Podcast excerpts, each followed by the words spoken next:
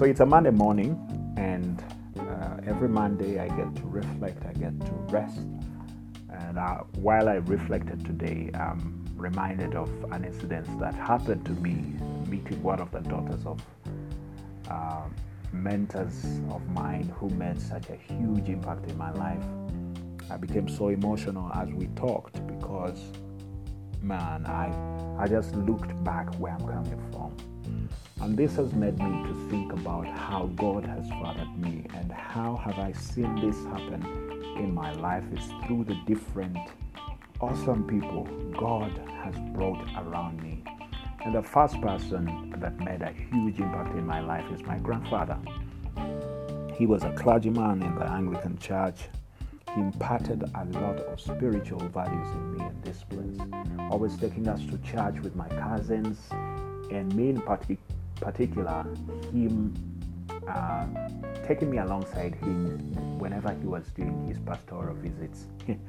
no wonder my sister says uh, I became who I became later in life because of the impact my grandfather uh, to me. And then I also had incredible godparents. Godparents always inviting us in their homes, beautiful homes, uh, to be with them. Uh, awesome families. These meant what a great delight it was. Uh, helping out my mom whenever there was struggles with school fees and getting me placements in good boarding schools. They made a huge impact in my life.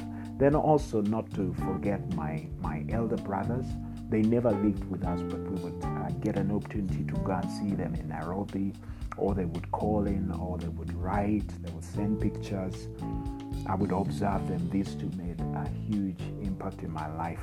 Then in high school, I will never forget a beautiful lady that I met um, called Ketra. She was a born again believer, and I believe my faith was jump started when I met Ketra um, along the way. I was I was still searching. I was rebellious, but Ketra, alongside with her friends, they invited me to a Pentecostal church where I got to meet Pastor Fred Wantante, who I consider to be my my spiritual father. He taught me a lot from reading God's word, always involving me in positions of leadership in the church, calling out my musical um, gifts so that I could use them for the benefit of the body. He was a huge influence to who I am today.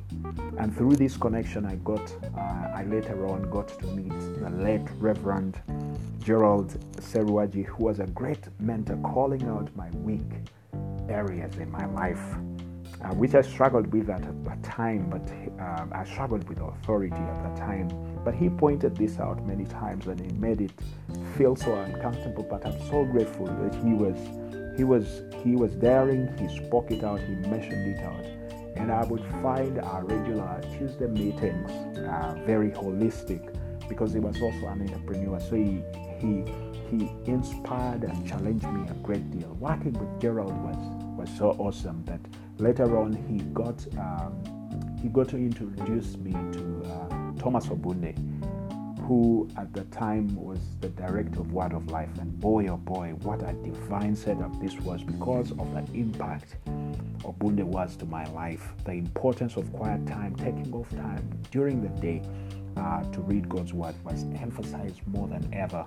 Embracing the words, son, man, this heat, this heat to the core of my being granting me a place in his home to stay during my transitional time when I lost my beloved mother, made it clear that I belonged and that God was fathering me through through him, through all these different people.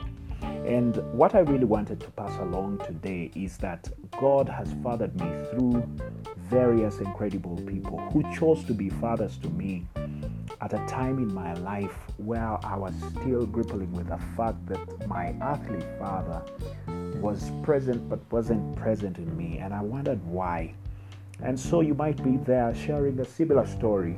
Um, with me. Um, uh, your father abandoned you when you are young, you are an orphan, or your situation is totally different. But I pray that my way of looking at things will infuse hope, will infuse hope in you that you're able to see the goodness that's around you God fathering you through incredible people that He has availed to you, uh, making impact in your life and helping you see the beauty of it now that God fathers the fatherless. So I look forward hearing from you, uh, hearing about your story, how God, how how have you seen God fathering you through uh, the people that He has placed in your life. God bless you. Stay winning. I remain Winston Mukasa.